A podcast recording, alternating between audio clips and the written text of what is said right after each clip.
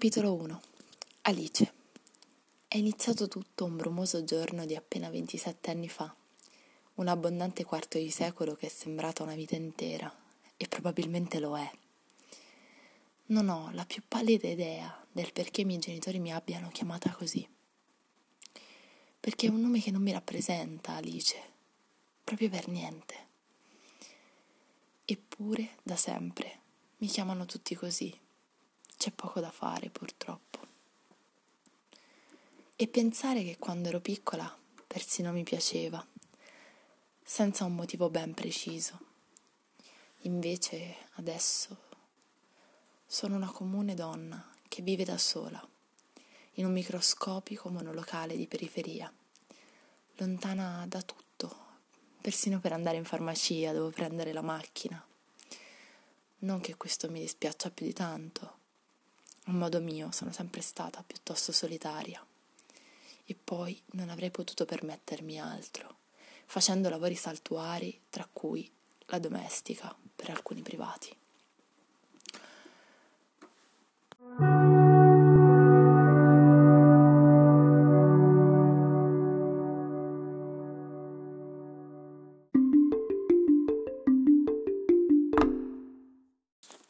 Non so cosa a un certo punto della mia vita sia andato irreparabilmente e vergognosamente storto.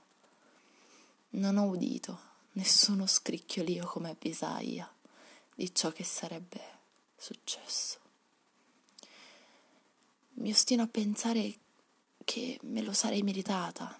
Nulla di pomposo, solo un ciao Alice, preparati perché da adesso in poi andrà tutto a rotoli.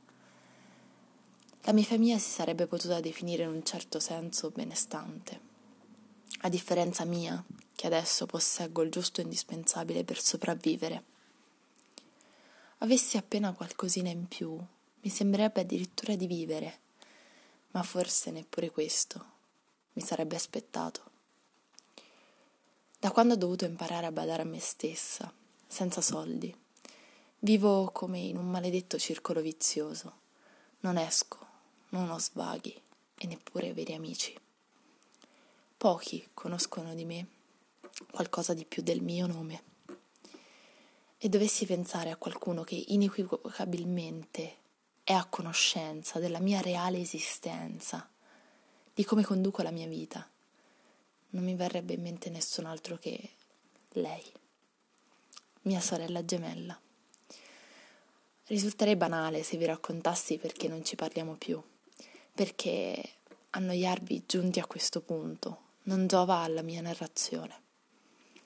Tra qualche istante, penso, di potervene dare giusto un celere assaggio, mentre mi soffermo a pensare che faccia farebbe se sapesse che sono qui a parlarvi di lei. Talvolta mi sorprendo a volerlo scoprire. Tornando a me, il motivo per cui non esco, forse, si rispecchia nel mio rapporto con gli uomini o nel mio non rapporto, se vogliamo. Per sistemare il quadretto potrei aggiungere la mia assoluta innata incapacità di relazionarmici. Basta qualche nozione di psicanalisi per capire che ciò deriva dal mio mancato rapporto con mio padre, da cui ero allo stesso tempo ossessionata e terrorizzata. Inoltre, andando ancora indietro nel tempo, ci sarebbe da raccontare una serie infinita di brutte figure con i miei compagni di classe, di cui ero immotivatamente il bersaglio preferito, essendo sempre stata piccola e gracile, esile, oserei dire. Non ho mai avuto nemmeno gli strumenti per difendermi, forza e ingegno non hanno mai fatto al caso mio. Dopo qualche anno alle scuole medie avevo anche perso la volontà di difendermi, avevo rinunciato a rispondere, stanca di resistere a quei continui e assillanti assedi.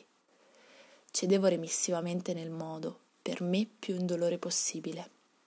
Era difficile farmi rispettare, soprattutto perché ero la prima a non farlo e probabilmente anche da fuori si vedeva. Mi rendo conto di aver imparato tutto ciò quando ero diventata troppo grande per farlo sembrare naturale. Immaginate una bambina piccola e bassa, magrolina, e con i capelli biondo spento, lunghi, si fa per dire fin sotto le orecchie. Ora immaginate questa stessa bambina tornare a casa con i capelli perennemente impiastricciati di cose, quando di gomma, quando di uova, a volte di farina bagnata. E poi ci fu anche la volta della pipì. Sempre così, quasi a cadenza settimanale. Insomma, un vero strazio.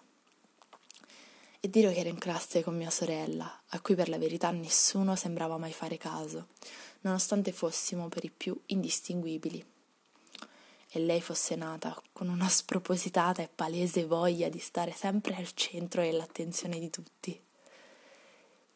Il suo nome è. Greta.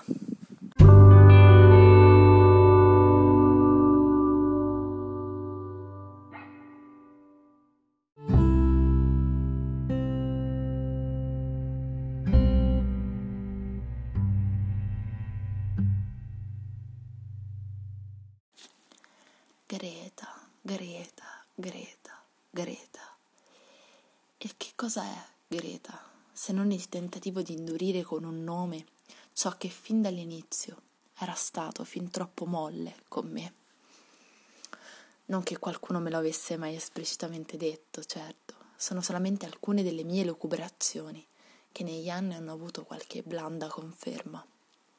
Tra noi, come si dice, non è mai corso buon sangue o forse ne è corso troppo. Ma aspettate, fatemici arrivare. Siamo sempre state estremamente in continua competizione, sempre divise da qualcosa di invalicabile che al tempo stesso inesorabilmente ci univa, così uguali fuori quanto diverse dentro. Lei irascibile, io mite, lei altruista, io egoista, lei caparbia, io arrendevole, lei vendicativa, io indulgente ho sempre avuto meno carattere di lei. Le riconosco il primato, appena in questo.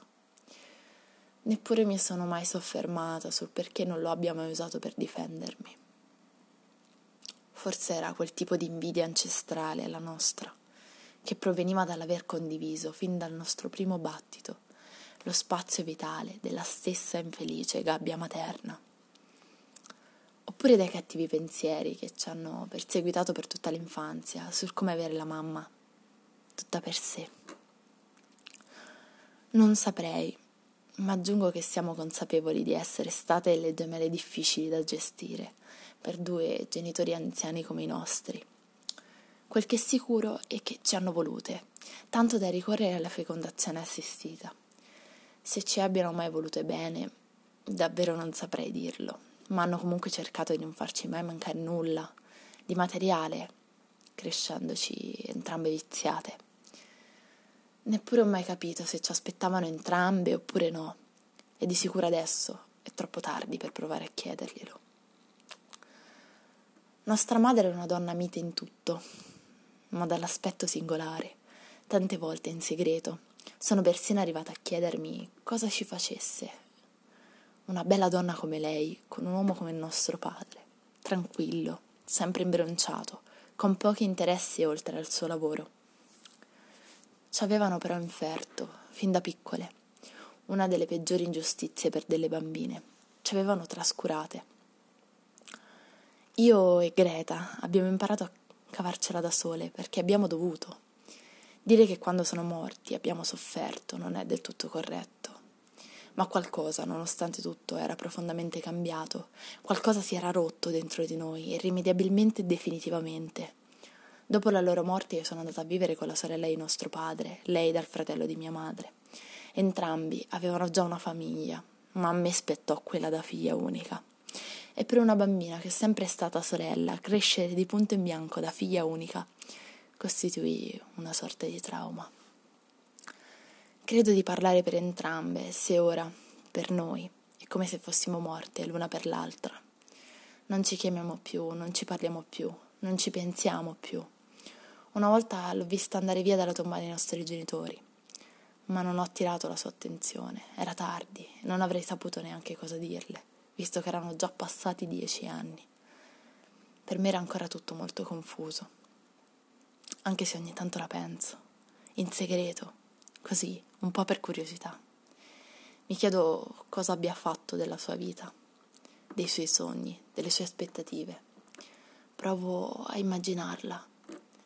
Ammetto che ogni tanto mi chiedo se anche lei pensi a me, se le interessa chi io sia adesso, anche se la maggior parte delle volte la risposta è sempre negativa. Lei non ha mai avuto e né mai avrà bisogno di me.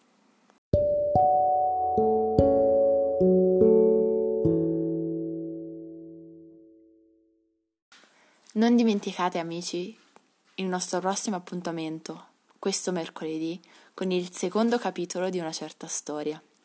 Spero che vi stia piacendo e colgo l'occasione per augurare a tutti una buona settimana. Alla prossima, Michela.